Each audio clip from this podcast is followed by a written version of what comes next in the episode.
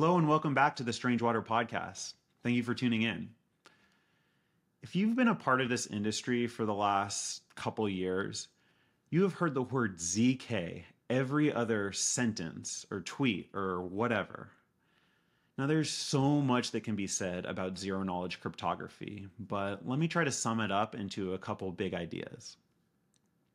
Before ZK, most of the energy in cryptography was about using math to encrypt information, making it private to everyone except for those with the correct cryptographic keys. And then, in 2008, Satoshi Nakamoto handed down a white paper and made a world changing assertion. He said that cryptography can be used for so much more than encryption. It can also be used to create trustless computation. Now, the journey from 2008 to today is long and complicated and full of drama. But I personally think it's fair to understand the story of our industry as the process of understanding the power of cryptography and how to build tangible products with this new toolset. But here's the problem the cryptography we are talking about is so advanced, so abstract, and so brand freaking new that almost no one knows how to work with it yet. The lift of explaining how a KZG commitment works is so large that it's near impossible to get to the actually interesting question what can you do with it? The problem is actually worse than that. Because even if you can explain how a KZG commitment can hide secret data behind an elliptic curve, the reality is, is it's really hard to get this math running efficiently enough that it's actually useful. But every day it becomes more and more clear these problems will be solved very soon. Today's guest is Omer Shlomovits, co founder and CEO of Ingonyama. Now, if you go to their website, you'll think this is a ZK hardware company. And you're partially correct. But Ingonyama is so much more. They are not just creating specialized hardware, they are creating integrated tools, SDKs, and APIs that abstract away all the moon math and cutting edge silicon. The goal? To abstract away the intense mathematical implementation and systemic risk of ZK cryptography so that developers can focus on building applications. And importantly, providing implementations that are actually performant enough to build enterprises on top of. This is a fantastic conversation at the bleeding edge of cryptography, open source, entrepreneurship, and just general building.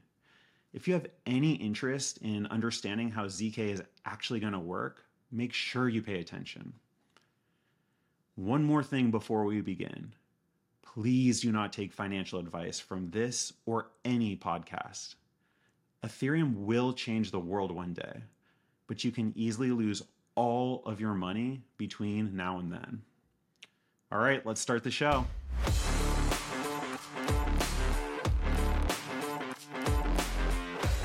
Omer, thank you so much for joining us on the Strange Water podcast. No, thank you for having me. Of course, of course. So, um, before we get started into like the real interesting part of what you're building with Ingonyama, like I am just a huge believer that um, the most important part of any human venture is the humans involved with it. So, my first question to you is like, who who are you, um, and how did you find yourself in such a like the bleeding edge of where mathematics touches computation, touches degeneracy? so I'm based in Israel. I guess that's the first fact that we need uh, that's relevant here. And um, at least in Israel, you have this like mandatory service, right? So you have to uh, enlist into into the army. I was part of this um, uh, program where I'm actually committed to spend quite a lot of time uh, in, uh, and I was like in intelligence in different, uh, doing the different roles, and also got my academic background at least like. Um, the areas uh, and and the degrees uh, as part of this in this context. Okay, so I was tuned into more of like this defense industry um, and intelligence, right? So I was studying physics and electrical engineering, um, and then completed a master in electrical engineering. all all while like doing my uh, mandatory and then voluntary uh, service, wearing multiple hats, uh, you know, playing multiple roles, uh, research development, managerial roles, and I think that um, uh, ever since you know my my my first experience, um, professional experience, it was always around people and innovation. Uh, that's kind of like the two things that, at least for me, um, maybe also creativity. Like this, these are kind of like the leading uh, thing, or at least for me, what's what I think is is you know uh, what guides me, uh, where the way that I pick, uh, what what makes me, I don't know what uh, I find the most fun, and and where I kind of like I guess um, makes the most uh, contributions, and it's also it means that even like in the context of the army, I was kind of entrepreneur, but it was uh, I mean in in that context, it's less about getting money from you know others um, and building products. It's more about you get resources, can be like human resources, can be other other stuff. Uh, but yeah, like there there are similar uh, similar concepts.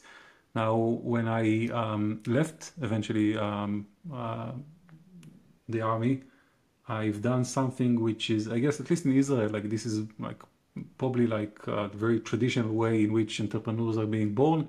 So yeah, I mean, I've kind of like just paired with uh, a couple of friends from my service, and we started uh, my first company. It was mostly a learning experience in the um, very far, by the way, from from the space. It was healthcare, brain technologies, a lot of technologies that uh, had nothing to do with what I've done so far, but excited me, um, like virtual reality, machine learning, AI, and so on. Um, yeah, I mean, 10, 10, months, one year, something like this into the venture. Um, actually, we closed, uh, but yeah, uh, many important life lessons that I took from from that phase. Now, we, another important thing to note is that um, at some point I started uh, my PhD in cryptography, in computer science. Well, so sorry, just drilling in on that specifically, like what um, what was exciting about cryptography specifically to you? Right. So, I mean, this is something it's it's hard to explain because it's a passion. I mean, it's something that just attracted me from very little age. So, the beginning, you read about it, like when you see a book, um, I don't know, Applied Cryptography by, by Bruce New, you just like read through it and and uh, you find some joy in, in, in by way of like understanding this how these things work and the magic of cryptography. Like definitely, I still think till today that like part of cryptography is pure magic. Um, and at some point, I just wanted to more like have you know formal education in cryptography. Um, it it was in a sense a bit of a shift from like you know more of engineering. Uh, uh, like more academic background in, in physics and, and electrical engineering to computer science, but it went kind of smooth because of my um, professional experience um, till that point in time. So my uh, in, in my PhD, I, I, worked, by the way, supervised by Professor Yehuda Lindell, and um, I was looking into technologies like you know advanced or, or ultra modern cryptography, multi-party computation, which is uh, obviously is using zero knowledge proofs in a sense, um, and also got attracted to this amazing world of um, blockchains, and basically at the same time, Ethereum kind of like um, just started and the concept of smart contract basically blew my mind right? It was like i don't know it was crazy. So i try to think what you can do with smart contracts and cryptography combined. So from the very early days of ethereum that's kind of like what i had in mind. And um, at some point i um, i met with uh, the co-founder uh, of my previous company a company named zengo. And uh, in this company in Zengo, basically Zengo is, is a consumer it's consumer product we built we've built um, still ongoing by the way. It's, uh, I think it's a successful company, um, and we've been building their um, this digital wallet right for cryptocurrency, and the reason why uh, I found it compelling was first obviously the product and the notion of and the, the vision of um, getting you know the next billion uh, people uh, on crypto and you know this ease of use and, and um, peace of mind. The other thing was the security, the cryptography, and that's also was my part of the company, kind of like a CTO. basically in charge of open source infrastructure and cryptography. So it's not very far from what I'm doing today in the company, although today we are taking it, I guess, one step further and we do the full stack, including hardware. Um, yeah, but back then it was mostly focused around uh, MPC, which is uh, kind of like um, you know the, the killer uh, like the killer application for for one of the killer applications for MPC is definitely in key management for um, stuff like uh, blockchain. So yeah, I mean, uh, I had a chance to uh, see the technology kind of like go all the way from academia, and then today it's like almost a standard in in the industry. Um, during that time, by the way, I also uh, co-founded a non-profit around pushing this technology, like to do this kind of like transition uh, called the MPC Alliance, which now is, I don't know, uh, 50, 50 plus companies. Some of them are very big and work together around this like market education angle. So uh, I guess, you know, four years into Zengo, into this uh, company, I realized that the amount of innovation uh, that I can bring and how much I can stay in the focus of the company, which remember it's like a consumer company, is very much limited. And I basically looked on how I can optimize um, my, you know, just take what I already know and, and uh, the skills that I acquired and, and what can I do that would have a larger impact. So um, then I started this phase of ideation. And I have to say, I cannot take credit for the idea uh, of you know marrying cryptography and, and hardware because it was like the signal was there. I mean, I know now that it was a very, very good timing. Uh, but um, you know, everywhere I went, people just and I can mention here like Justin Drake, for example, who is you know is in, sitting in our board and kind of like considered the, the godfather of the company. So he and, and he and many others basically told me this is the opportunity. Like this is obvious that hardware is going to be needed. Like any technology, like any successful technology requires software, algorithms, and hardware. Here it's clear that it's missing and the opportunity might be now. So that's kind of like when I started to explore it.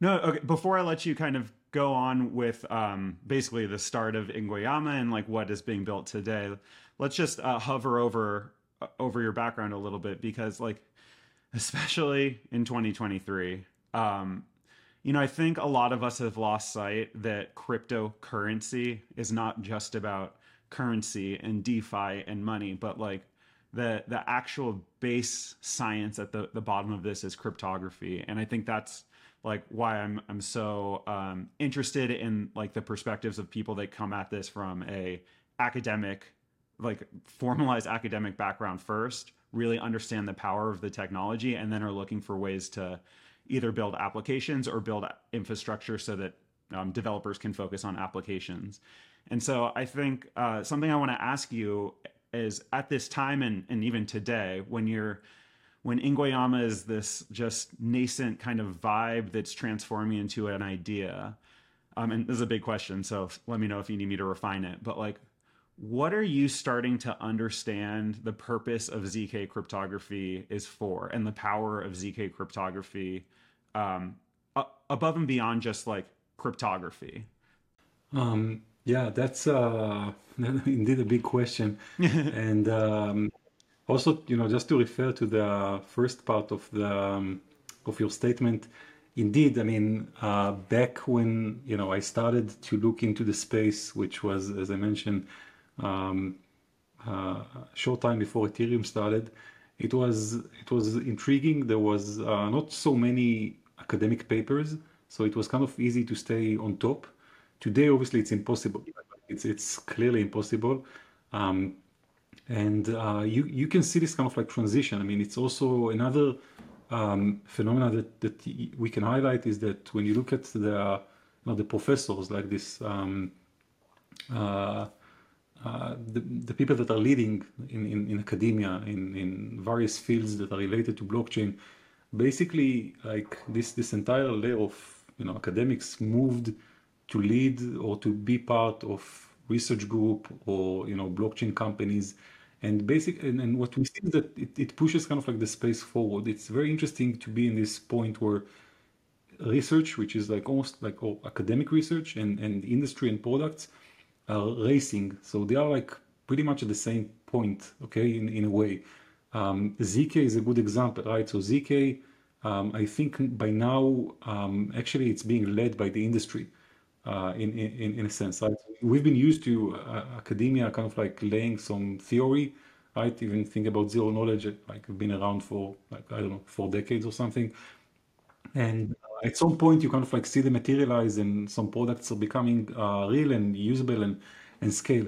But nowadays, you see the innovation coming even from like the industry and the cycles are like extremely fast. So also as, for us as a hardware company, ZK and, and such technologies are moving targets. Like we need to build our products, our solutions in a way that would uh, be able to um, sustain this environment that is like high pace of innovation and always changing. Um, and it means also something, I guess, on the application. Like we can inject some some some of that into the application layer. I mean, it's it's moving that fast, so fast. Um, the infrastructure at this point in time. Uh, and I assume that when you look at the application layer, it, it's, it's kind of like, you know, the ideas can just like keep coming and we're gonna see some iterations on ideas. Some of them would be massive hit from the get-go. Some of them would take uh, quite a lot of time to mature. And this is like some kind of like a challenge, like, you know, in the last um, we had like a whole ends meeting, uh, I think today, um, where we try to think about examples. Like let's let's tell the story. Let's actually tell, and we we took um, decentralized KYC, KYB as an example, right? Um, and kind of like try to connect the dots. How you take this kind of application and go all the way to the infrastructure, and how eventually it's gonna it, it, it will mean that you're gonna need let's say zk at scale by using some kind of like zk bridges and ZK coprocessors so that you'll be able to um, kind of like uh, make proofs across chains on the history um, of Ethereum. Right. So this this is just like you know toy example if you like. We also been doing this exercise of even looking outside of Web three because um, you know zero knowledge is about removing trust from from any system. So in a way, it's like pushing the boundaries of what is Web3. Like it, it, it allows for decentralization. You can take any Web2 company you want, and one, once you introduce zero knowledge, you basically, again, remove trust, making it more decentralized, allow it to work with blockchains, and, um, and so on. So it's very interesting to, to observe what other industries might um, be impacted from, from this kind of like technology.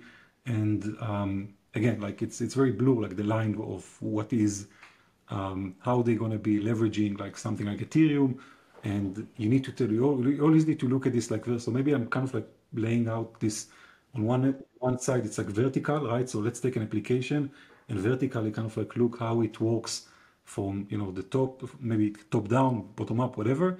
The other side is horizontal, right? How can I look on different industries, different like um, uh, use cases? Applications and, and, and, and try to apply the technology uh, onto them, right? And that's, yeah, we can, I can give some, I don't know if it's interesting, I can give some examples because right now, I mean, we see ourselves as kind of like leading the effort as building the full stack, like the, the hardware and software. We can basically deploy zero knowledge um, on any hardware for, for anyone, right?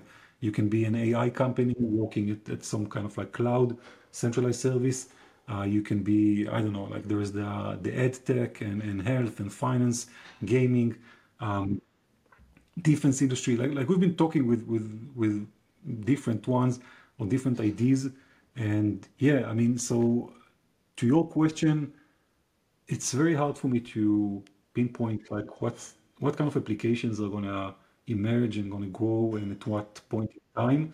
I can also say that this is um, this is something that for me, right, as a founder, should it's it's one of the things that bothers me the most. Like I do want to see applications. It's important. Like we try to aim our effort to where there are actual users, right?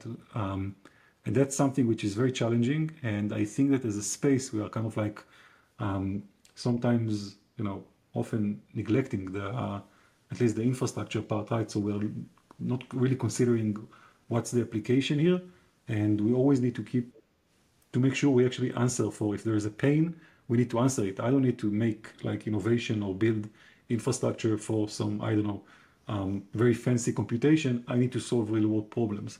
Yeah. For sure, for sure. I think so. I uh, brief anecdote. I was at Stanford uh, SBC last week, and I was very fortunate. I was able to pull Professor Dan Boneh and Professor David Tse aside for thirty minutes each, and we talked just a lot about um, crypto, right? And like what both of them said to me, which I think is exactly what you just said, is that they've both been very important professors for decades, and with crypto, it was the first time in their career where they would write a research paper and then within like three months, literally three months, it would already be becoming an application that like either a company was formed around it or like mattered in real people's lives. And I think like they both said, I did this happened once and I just thought it was like cool, but didn't, you know, just like a weird thing that happened. It was the second time this happened where I realized like, oh my God, there's something magical happening in the crypto industry. And so like I think you're right like something special we have here is like this like total fusion of the academic level with the, you know, company builder level that you know maybe we'll mature out of maybe we won't but like it's clearly something incredibly special right and i think um you know i think kind of like to sum up what most of us in the zk space are like kind of understanding the purpose of zk to be and i think you you put it very aptly right is it's removing trust right? But like more specifically it's about creating computation um, that can be trustless right? And so the idea is like with zk knowledge you can run or sorry with zk proofs you can run computation anywhere centralized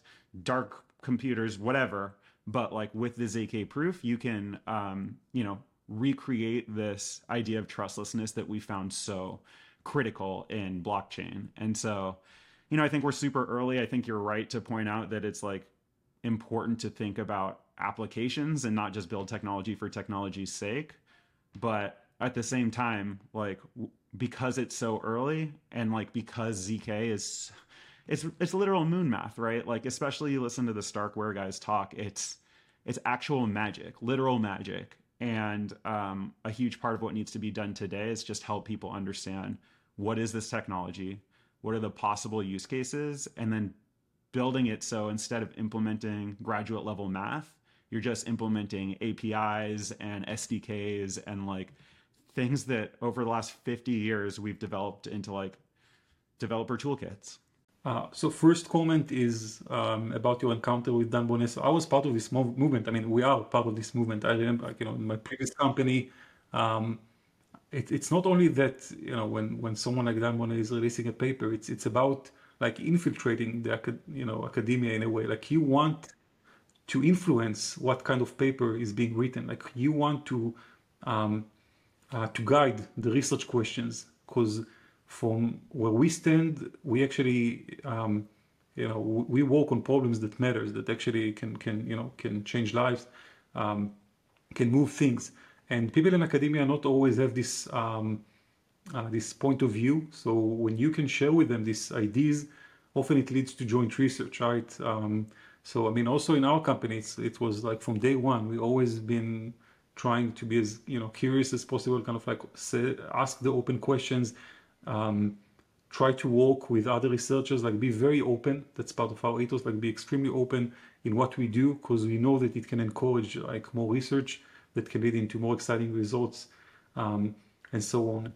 The second thing is about education. So we actually devote quite a lot of resources to do basic education, and, and I think it's it's in our case again building also the hardware. It's it's super important. So when you think about a, a team that has a product with zero knowledge, and today zero knowledge is actually being run on the wrong hardware on CPU and that's a limitation right so at some point you hit this bottleneck like that's the best you can do and and often it's just not enough in terms of user experience now what we say in the company is because we can actually work on different hardware on the right hardware it's a matter of you know i mean depends on how much money you want to invest what's your setup but basically um, if you can define some kind of like specification that you want to to meet we can actually make it happen like we can find the right hardware um, and, and, and make it work. So for us, education here is, is basically uh, ZK is here. I mean, it's not, you try to say, I'm not sure I, uh, you know, I agree 100% with the statement that we are so early. The way that we see it is that it, it is doable. Like today, you can take um, there's enough, you know, software engineering um, already, and and there's enough, there are enough tools, uh, and we don't have enough users. But if you actually need this kind of like tool in in your product, if you need zero knowledge, and um, you're willing to, you know, take a big bet on that, which this is kind of like how far we are it's actually possible and it's it's important for us to bring this to the awareness of people and eventually developers should be aware that this is like part of their toolbox right? This is something they can use and of course it will improve over time right? But i think we hit this uh, uh, the sweet spot of you know software hardware algorithms where things are working together um, and i hope that soon we'll start to see even more kind of like how they click and actually um, produce amazing products. That, that's what we aim at least. But it, it, it boils down, I mean, education is, is important uh, leg in all of that uh, story. I mean, we try to do basic things, like we try to provide resources um, to make them accessible, to give talks about like the most basic things, because eh, it's it's it's a it's a tough topic. I mean, it's, it's tough. Like there's it's it's hard to learn, it's hard to understand. So definitely there should be kind of like uh, a lot of education. For sure. For sure. Yeah, and and I take your point that like from a capability standpoint, you're totally right. Like we're not early. Like KZG commitments are well understood, like bulletproof like Pedersen like there's so much that is like ready to be operationalized today. But and yet I'd still say that we'd er, we're early in like a very specific se- uh, sense, right? Which is like today almost no developers have any understanding of like how UDP works, how TCP works, how IP works, how like ICANN, how any of these systems work. But every developer can trivially deploy a website that is accessible over HTTPS, right? And I think and, and not only can they do it, but like it is well understood like what what how to do it and then like what capabilities that provides to the application. And i think that once we're at the https level for like individual commitment schemes like that's when i'll start to feel like we're not early we're in a developed ecosystem. So i don't know if you take issue with that but that's kind of no that's fair point. Yeah fair point. Uh, completely agree. Cool. All right so i cut you off um, while you were like giving us the the the how Ingonyama came to being. So um, why don't you just like you know real briefly or as briefly as you want, like let us know like how you went from like understanding that um, zk is so incredibly powerful it's so limited by the the specific machines that we're running on and so like there's a huge opportunity to take academic um, concepts put them into sdks and into apis and then accelerate the shit out of them with hardware yeah, so I think that initially the premise was, um, or the blue ocean that I saw in front of me was just this uh, taking these two different things. One is cryptography, and specifically what I call like ultra modern cryptography or, or privacy enhancing technologies, FHE, zero knowledge. It can also, by the way, trickle to um, post quantum cryptography and even MPC, which is going in the direction of becoming more compute bounded. Um, so take this on one hand, on the other hand, take hardware and uh, put them together. Now, eventually we need to, or what we, it was very obvious that we need also to pick um, like a specific technology to focus on. Um, and zero knowledge is the most advanced and also where, you know, already we have companies um, and there, there's a market. So it, it, in a way also made us pick uh, the most natural market for us, which is uh, Web3 and uh, there are companies building on this technology. They have like pain points already that can be solved. And um, it's it's it's the, the you know the fact that zero knowledge is not a good fit for cpu it's very easy to you know uh, to explain right? Like cpu is uh, more for like general purpose computing. And um, you know it, everything from the number of bits to the type of like um, uh, computations that the arithmetic that is being run on the CPU, the memory everything is just like not a good fit for zero knowledge. The best analogy we have is like with AI GPUs and and compared to CPUs. Okay, so like imagine today um, writing a paper or deploying some kind of product and using CPUs for AI instead of um, a GPU. And, and this is also where we need to be in, in, in when, it, when it comes to zero knowledge, right? We also need to use like specialized hardware that is more suitable to zero knowledge. Um, so yeah, I mean, it, it was very clear from the get-go that we need to bring the world of specialized hardware into zero knowledge. Like we need to basically grow as an ecosystem and move from this phase where people are implementing on CPU because that's what they have. That's what like you know that's the tools that they've got to basically um, be able to seamlessly run it on GPU. Right, like when you work today with AI, you don't kind of like try to understand. Oh, this is um, GPU. That's FPGA that I'm using. It's an ASIC. You don't care about that. Like you say to PyTorch, I'm going to run on GPU today and that's it like you're good to go so we need to be at that at that level and um, we've done this i mean since since inception which was uh, um, you know early 2022 uh, let's say uh, we've been dealing with trying you know we've been trying to um, basically be part of the ecosystem and uh, help companies um, that uh, would that are that get to this point that of a bottleneck in the infrastructure, right? And uh, it was a very interesting path that we took. So we had many learnings along the way, and I would say this kind of like uh, I wouldn't call it like pivots or like even mini pivots, but you, you basically take some learning from you know you have some experience, like you try to implement something on a given hardware you see if it works, if it makes sense, if it can actually be deployed, if it can be usable for someone. Then you make some like conclusions around that, and you you you make the the next logical step, which is you know based on these conclusions, you kind of like refine um, what you're trying to do, right? So just to give an example, uh, it was um, like you know again let's take the analogy of ai so with ai you have matrix multiplication. That's like the walking uh, you know the walking horse the one that like uh, the, the base the basis uh, of all the math computation. Now if i have an accelerator for matrix multiplication have i solved ai acceleration?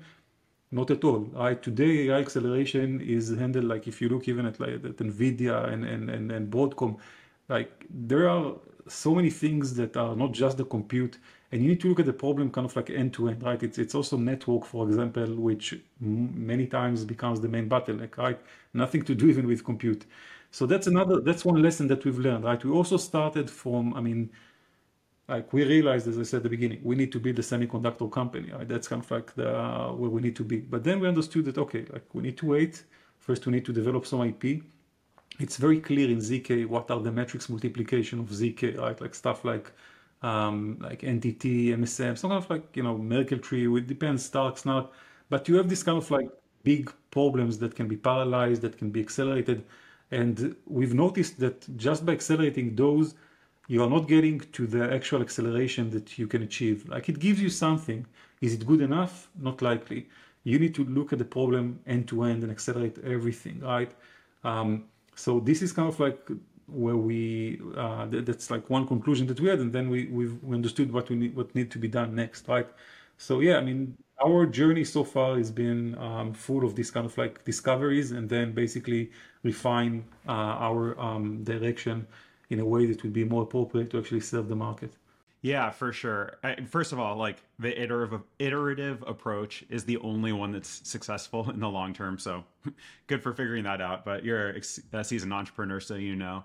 I think like the more in, first of all, just uh, for those that are not deep deep into this world, just to recap what you said. Um, basically, like so in all of this stuff is just extremely, extremely advanced and heavy mathematics, right? And so the naive approach to hardware acceleration is to find the mathematical uh, operation that is the most compute intensive then build specialized hardware for that and then the idea is if you find you know the space that's taking up 80% of your computation and you're able to improve that by you know 10x then that should like be a massive increase on the efficiency of your protocol and o- what omer just said is you would think that that is correct but it turns out that the bottlenecks are so wide and spread over the whole stack of zk proving that it turns out that there's much more than just building this specialized hardware. Um, so, first of all, was that a good summary? Um, almost. I mean, I can give maybe another quick example just to you know make this point. So one of the things we've done recently is an integration into a framework called Gnark. So this is a Go language um, uh, prover framework. And the easiest thing to do, or you know, the, the things that you can immediately do is just do a drop-in replacement of these like big math problems, right? So you just replace them from being running run on the CPU to run on a GPU. So then we've done that, and we've tried to benchmark and see where it gets us, right? Maybe it's good enough. And we've noticed that we are actually losing quite a lot of time on the back and forth between the host and the GPU device. It was like on GPU. Um, so then you need to um, drill and, and like do a bit of like a deep dive into understanding why is that, right? So the next um, thing we've done was, for example, we've noticed that between two big math problems, there's some kind of like polynomial arithmetic uh, or some vectorized arithmetic that's happening. So it's a very it's a very simple computation. It's a very uh, uh, small, fast computation. But the fact that you needed to take the output from the device to the host, do this polynomial arithmetic, then send it back to the device, this is what killed us, right? So we've just stained the device, right? So the change we've done was just let's stain the device, let's do the polynomial arithmetic on the GPU, which uh, surprisingly, or not so surprisingly, it's also very parallelizable. So it was done like even faster. But then because we need we, we were able to let go of this back and forth of communication bottleneck, basically it kind of like took the whole computation to become much more accelerated like the acceleration become like I don't know some factor better. So that's kind of like what I'm trying to say that it's it's you know you have these kind of like problems that are not just the math computation, um, but also how you kind of like connect everything together. No, man, that was super clear. Thank you. Super clear. And so I think the important takeaway from this is one, um, you know, creating these like order of magnitudes improvement is so much more than just taking the computation and putting on specialized hardware, right? It's about building integrated systems. But the the other important thing to realize is that when you make order of magnitude improvements, like you're opening up entire new use cases. And so I'm hoping that you have uh, a good example in the ZK world. But off the top of my head, like the the example in just technology world is right. Like back when the internet started, when we had dial up and bandwidth was so bad, like I mean everything that we do on the internet. But I'll just take one example: recording this podcast, just like wasn't possible right? Like the bandwidth was too small. We couldn't do video. We couldn't even really do voice. And so, like, in the next 20 years as we evolved like our you know from uh, dial up to DSL to broadband and then like like those order of magnitude increases like create brand new classifications of um of applications. And so like making zk more performant is not only like a business problem that only matters to huge corporations that have massive cloud compute bills. It's also about like creating space for this industry to um, like actually use the like mathematical magic that's being written at places like uh, well world class universities. Um, yeah, that's true. I can give you know many more examples. Just take one from the gaming industry. Um, so today, like multiplayer games, um, I mean, you can equate it basically also to how GPU um, and and image rendering kind of like you know made the difference at some point. But you know with gpus and image rendering like only what you, when once you got to like some threshold of performance you are actually able to feel it like you know see it in your eyes. Like let's say sub second kind of like uh, improvement. And you were kind of like at this phase right? So with multiple games in in uh, today you have this like centralized server that um, and, and it's more than one server, but but it creates this like huge overhead because think about every player needs to communicate with the server, kind of like um, mention or, or like talk to the server, tell, tell them what they need to do in the game, and then there is like quite a lot of heavy logic around anti-cheating, for example. Right, server needs to make sure you're not cheating. Obviously, you can replace anti-cheating with a proof, right? So it kind of like it simplifies like the communication and I, I, would even say more like you can remove the server like i can be the server. Like you can become like full peer-to-peer games. You can take whatever like game that um, like fortnite and, and make it peer-to-peer. You can scale the game right? Like in, instead of like fortnite battle royale like you know max 100 players now you can have 1000 you can have 10000 players. Same overhead more or less. Um, you can also now integrate it with the blockchain right? Because now it's decentralized. I don't need to trust whatever like um, Epic, Blizzard to give me uh, whatever to to some token or something like that they control. It's, you can do trade. You can do all of this kind of all of this stuff. Like I can, you know, keep. Uh, there are many other examples also in gaming and in other fields like AI can be completely disrupted. So yeah, I agree that once you go this kind of like threshold, um, it definitely opens up new possibilities. And yeah, I think again, like in this example from gaming, you have to get, and it, it must be done through and you have to get to like a certain point uh, in terms of like the performance, right? You need to, if you want to play a game, um, which is like you know real time in a sense, you obviously want to aggregate some proofs. Like you don't want to send proof every like millisecond but still there is some like you know you want to batch a proof let's say of like one second of a movement in a game which is can be quite a lot when you think about a physical engine but then you want to send this proof over right which is a very small again on the wire takes really little like in terms of like the the size. But still like it means you need to have some performance even on the client side in that in that regard. Um, so yeah that's maybe just another example to, to add some more color. Yeah awesome. No man that's incredible. Um, okay so so going back to um, what the insight that you just brought to us is super interesting that you would think you can get like all the uh, improvement that you want at least in the short term just on the hardware side. But what you've realized is that so much more than the hardware side it's about like the integrated system of you know everything from receiving the data to spitting out the proof. And um, I, my question is like when you're building these products um, are you able to build them like in modularized pieces so that like you can focus on the hardware and then slot it into uh, you know like the software stack based on the customized needs of each application? Or because performance is so based on the full stack like do you really need to start like with okay this is a use case now let's build a tech stack around it and then make that tech stack public?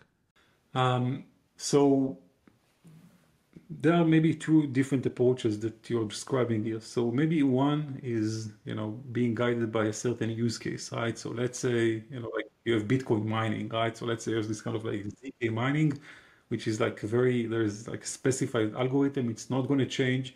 And here you can take it all the way through ASIC.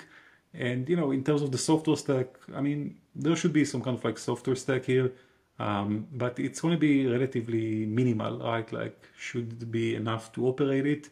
Um, and that's it. I mean, you can probably think about more complex kind of like examples, but that's one approach. And when we get something like that, right, like there's a spec, this is like the proof that needs to be accelerated. Um, again, like some kind of like proof of work um, is, is, I guess, the canonical example.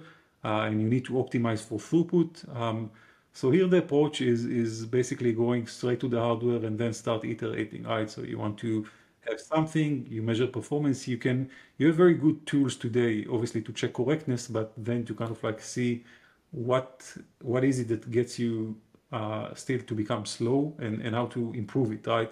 So it can be by moving to uh, newer technology, it can be by having better algorithms it can be by having like you know better engineering. It can be many things, and, and it's like an amazing problem space on its own, and uh, a fascinating one, right? And we've been we've been uh, working on that front as well uh, on on you know several occasions, and yeah, I mean that's that's kind of like a very straightforward kind of like hardware play.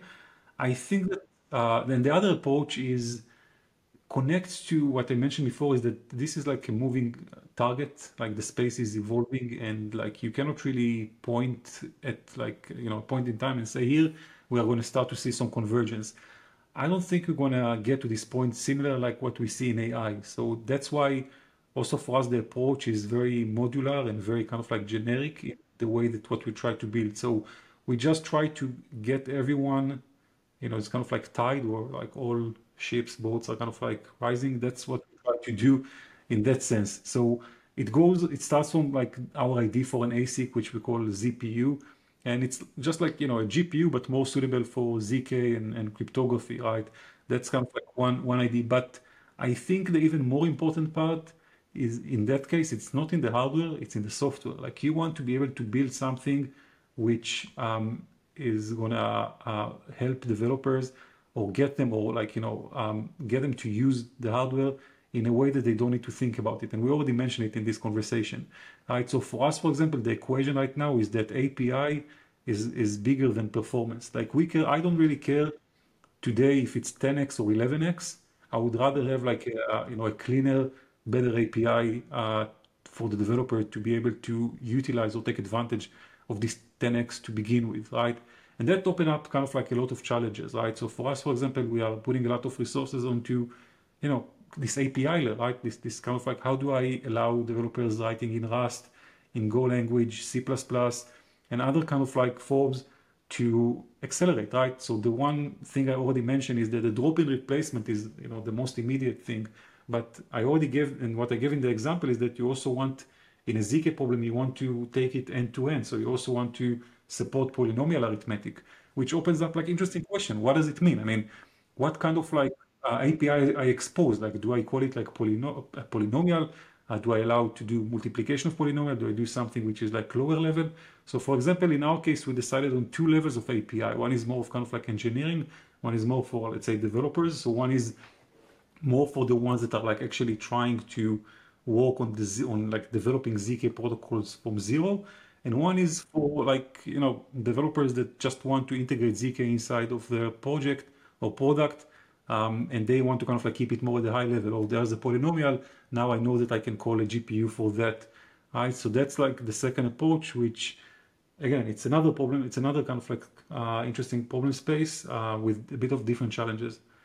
Yeah, I mean, again, it's we're just at a time right now when it's just so important to put the tools out there um, and and create them. Then, uh, like, it's still yeah, it's just so important to like be able to work with developers who understand, like, you know, for example, like to understand that computation really is just math, and then because it's math, you can manipulate it using math is definitely like a a hurdle that that a developer needs to reach over. And i think it's so important to both service the cryptographers and the ones who have made that leap but also like we need just application developers who like don't even care. They just need capabilities. And so it, it sounds like while you're building Ingonyama it's super important that you are working with and actively cultivating relationships with both. Yeah. I mean uh, I, I, I the, the your, your second point about you know having application developers simply don't care and be able to still leverage hardware um, and get this performance i think it's critical. I think this is where we are at this point. I mean this is what we're trying to do like kind of like building the pytorch but for zero knowledge in a sense. Like you should be able to just like write your algorithm uh, or just take a, like your zk from somewhere. It should work on gpu or it should work on like whatever device specialized hardware. Like it should just like walk out of the box. You don't need to think about it. Yeah. So let's um let's pivot a little bit more to talking about Ingonyama and like how do you build a business around this? So my first question to you is that like in the long term, like when you think five or ten or twenty five years ahead, um, what does Ingonyama look like to you? Is this like an does this look like NVIDIA? Does this look like AWS? Does this look like Twilio? Like, how do you understand what um, you're building, at least today? okay, so uh, that's a good question. Um, first, we are trying to build a semiconductor company, silicon company. It's clear that this is the way to go with this type of cryptography, and this is where we want to be eventually. Now, it's not like we try to define ourselves like you know before even talking about business model and so on you should also talk about vision and the vision is that zk should be accessible it should be accessible for us on phones on uh, on, on my mac everywhere like on data centers hyperscalers zk should be just you know something we use just like we use today gpu right? Uh, you have it everywhere. You have it in, in like in my Mac. I have one chip with CPU and GPU. There should also be a ZPU inside of that, right? So that's kind of like the vision. And once that's going to be uh, possible, then I'm sure we'll see like many many use cases as we mentioned before. Decentralized identity, right? Like critical part of I think um, like the modern whatever stack that we'll see in, in the future. Anyway, um, so that's in terms of the vision. The question is like, let's kind of like try to sketch how we get to that point, to that point from where we are today. Um, and I think that for us, like, uh, what's important is indeed to focus at the chip level, right? So once you have, you know, the best technology um, and the best engineering put into a chip, then you can, you know, put it in different form factors, from IP to uh, servers and data centers and hyperscalers. Uh, you can package it in, in, in different shapes and, and, and so on.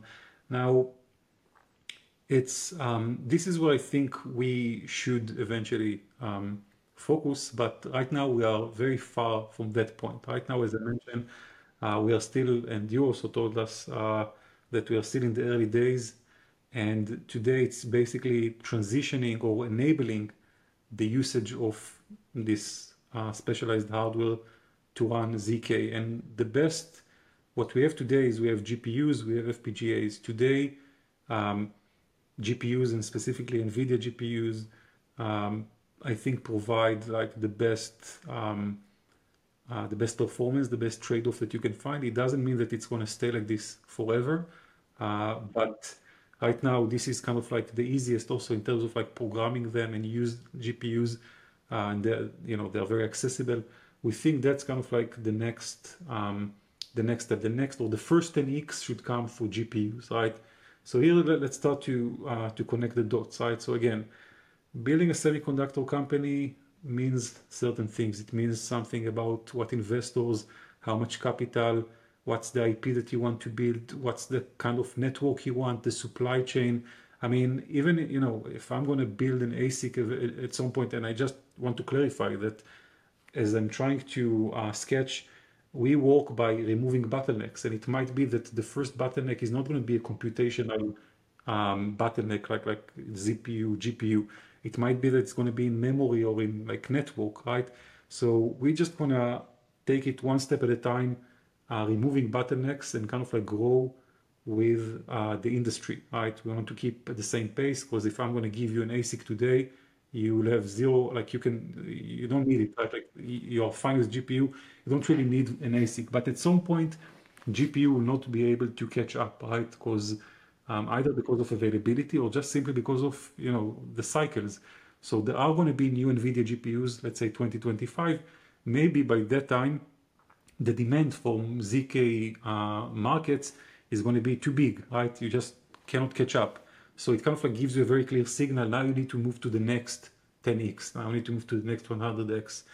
Um, so that's kind of like how we try to uh, to see ourselves grow over the next five, ten years. And yeah, we do kind of like long-term planning. That's also part of being a semiconductor company. Uh, and when it comes to business models, so um, it's it's easiest. It's the easiest is to talk about you know at the end, and it's going to look more like Nvidia. That's like what I imagine at least, which means that again focusing on the chip, focusing on uh, having this um, amazing technology of ZPU and, and, uh, um, ASICs, and that's what you try to sell eventually. That's what you want to have in phones, as I mentioned. So it means you need to work with like Apple's and, and, and Samsung and the likes, and uh, you want them in, in, in yeah in, in different kind of like um, appliances. So that's I would say kind of like what would be um, you know looking far into the future.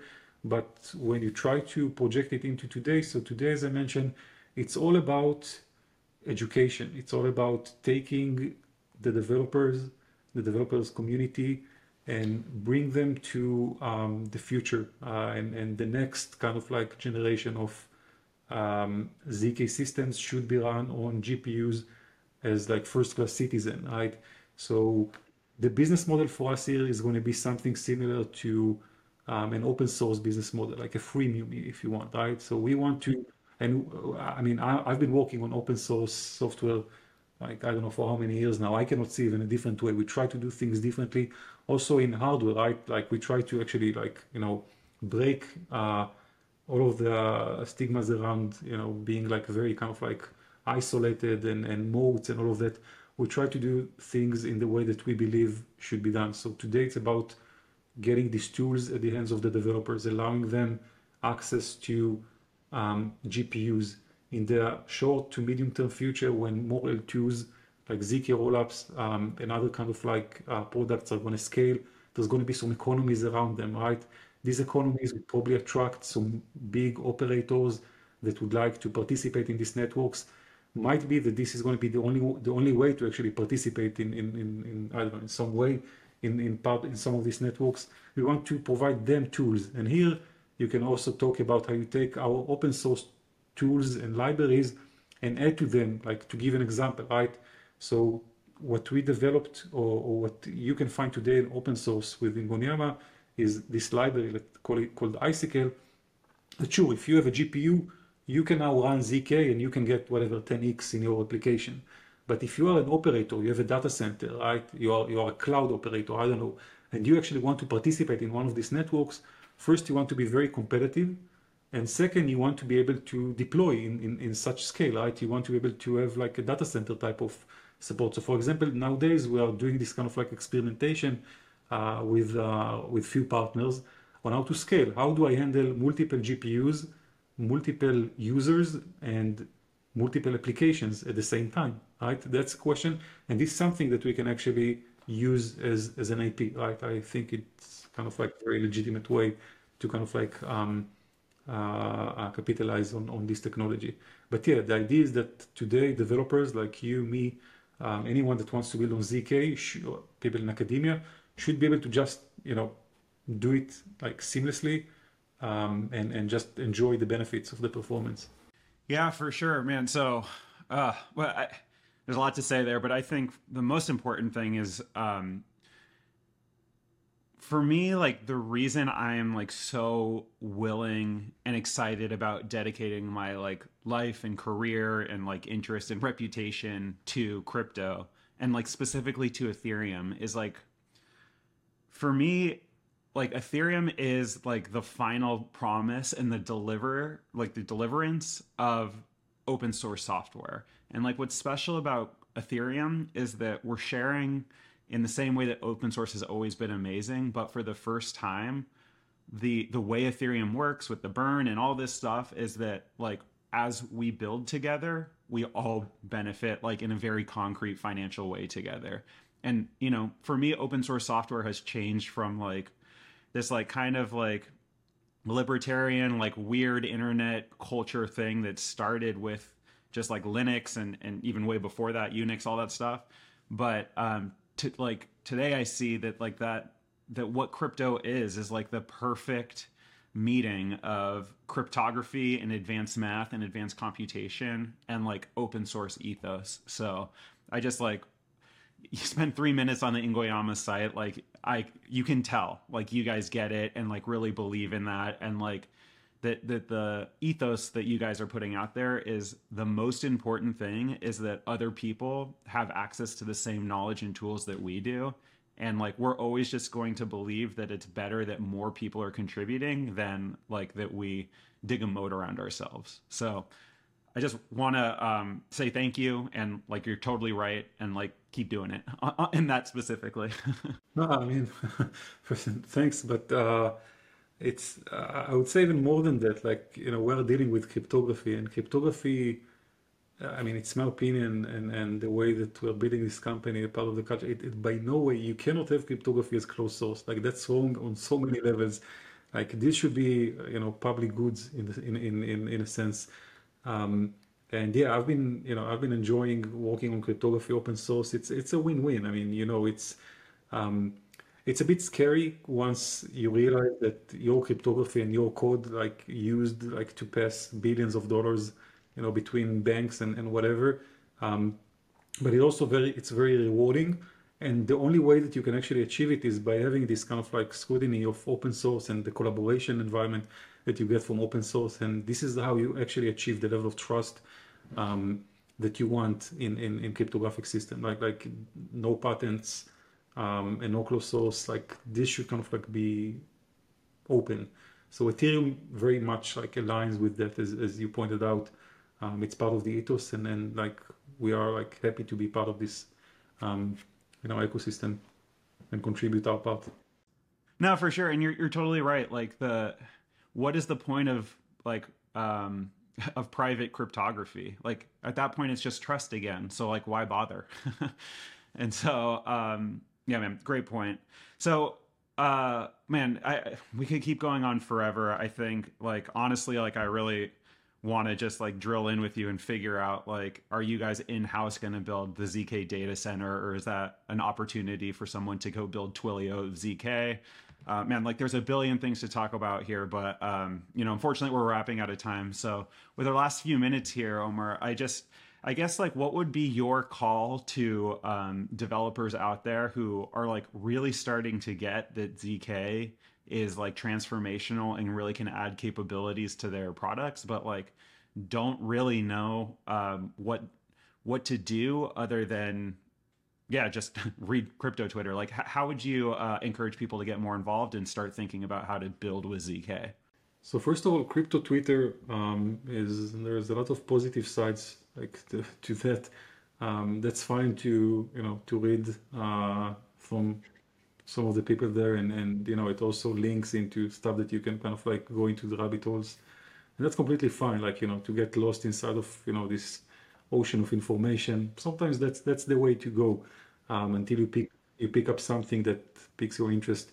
Um, i think that and and you know one point i want to make is that in this entire conversation you can first you can replace zero knowledge with fully homomorphic encryption and most of it would stay true. And that's also what we try to that's the, the the view that we also try to take kind of like support um, you know if it's cryptography that can become useful in the context of you know decentralized computing then we want to enable this cryptography to run at scale in a decentralized fashion uh, by anyone. Um, so for, for for those developers that are um, just starting first there are great resources to learn um, it's not necessarily easy um, the the on ramp to you know to get familiar with that, but we are getting there. Like we are keep we are, we are improving. So it really depends on you know what as, as, a developer I'm saying it kind of like you know wearing a hat of like if I were a developer now, what would I do? So first I think there's kind of like at this point the space is very um, it's very broad. So one like maybe the first question I would ask myself is how to fo- like where to focus. And for some for some folks it would be around the application level right? Maybe zero knowledge machine learning is what uh, um, most exciting for them. And that's that's cool. Like there are a lot of work a lot of work to be done on zkml um, for others the math might be you know where the magic happens and this would guide you to kind of like take a very different path into understanding that and and there there's I mean, and then you need to kind of like, you know, there's the imposter syndrome that you need to kind of like shake off um, because this is, you know, as I said at the beginning, academia, industry, we are working now, you know, hand in hand. It's like we are moving forward at a very fast pace. You can just, you know, find your sweet spot and, and start to contribute. Start small, but I, I can assure you that like quickly you're going to get to a point where you actually can, you know, just push the font, right? Um, which is amazing. It's like it's amazing opportunity, and it happens all across. So it's yeah, I mean, just just focus, find where to focus, try to learn. Crypto Twitter is one good resource. There are many others, um, and then try to contribute, right? So try to find like uh, some open source, try to build some app, go into an event. There are like amazing events happening like all all around the year. So yeah, I mean, uh, that's kind of like my my tip. Awesome, man. Thank you so much. And yeah, I, I think the most important thing you said right there is we all experience imposter syndrome every day, but um, the ZK space is can be a minefield, right? Because like you are dealing with like people that are inventing new math and people that are building billion dollar companies and it's just like so crazy and out there and changes every day but like all i can say is that every other person in this space also feels like the dumbest guy in the room so uh, join us. everybody feels like the dumbest guy in the room. That, that's what you need to realize. Like, like everybody feels the same. It's true. For sure, man. Okay, so uh, before I let you go, can you please tell the people um, where can they find you? Where can they find Ingonyama? And yeah, just um, if they want to learn more, where should they go? Um, so yeah, the company is, as I mentioned, trying to work pretty much in the open. So our GitHub is obviously extremely active. Uh, I'm proud to say that we have like power users and contributors And there are also great resources to learn. There's the Ingopedia, which I think is by now the number one like uh, place from where people are coming to our website. Uh, so it's very popular kind of like resource to learn. The website ingonyama.com um, is another kind of like venue where you can read, you can get links to the videos that we that we post, to the blogs. We try to release blogs quite often. So that's I think the best um, best way to uh, to learn more about where we are in our journey. And obviously we're very accessible. We have a Discord where the engineers are hanging. Uh, you can get their attention like quite easily. Just you know reach out, ask a question. One of the channels, one of them would answer. Uh, I'm less important. I mean, I'm always available on Telegram. I have my own kind of like website, email, whatever. I try to be available for anyone that uh, think that I can help. But yeah, I mean, I think that uh, engineers in the company, like this is probably where you want to hang. Is where the cool stuff is happening. my friend much too humble and you're doing the the ceo thing right where it's your job to get your people the resources and the information and the connections that they need. So um, all i can say is that i'm so impressed and so excited for to, to see what you do and how Ingonyama like does become the uh, d- does grow to become the next nvidia. And um, i'm just so excited for what you're doing for this space. So my friend, thank you so much for for the podcast, for the time, and um, man, I, I hope I talk to you soon. Thank you, thank you for inviting me again. It was a real pleasure to uh, to speak today.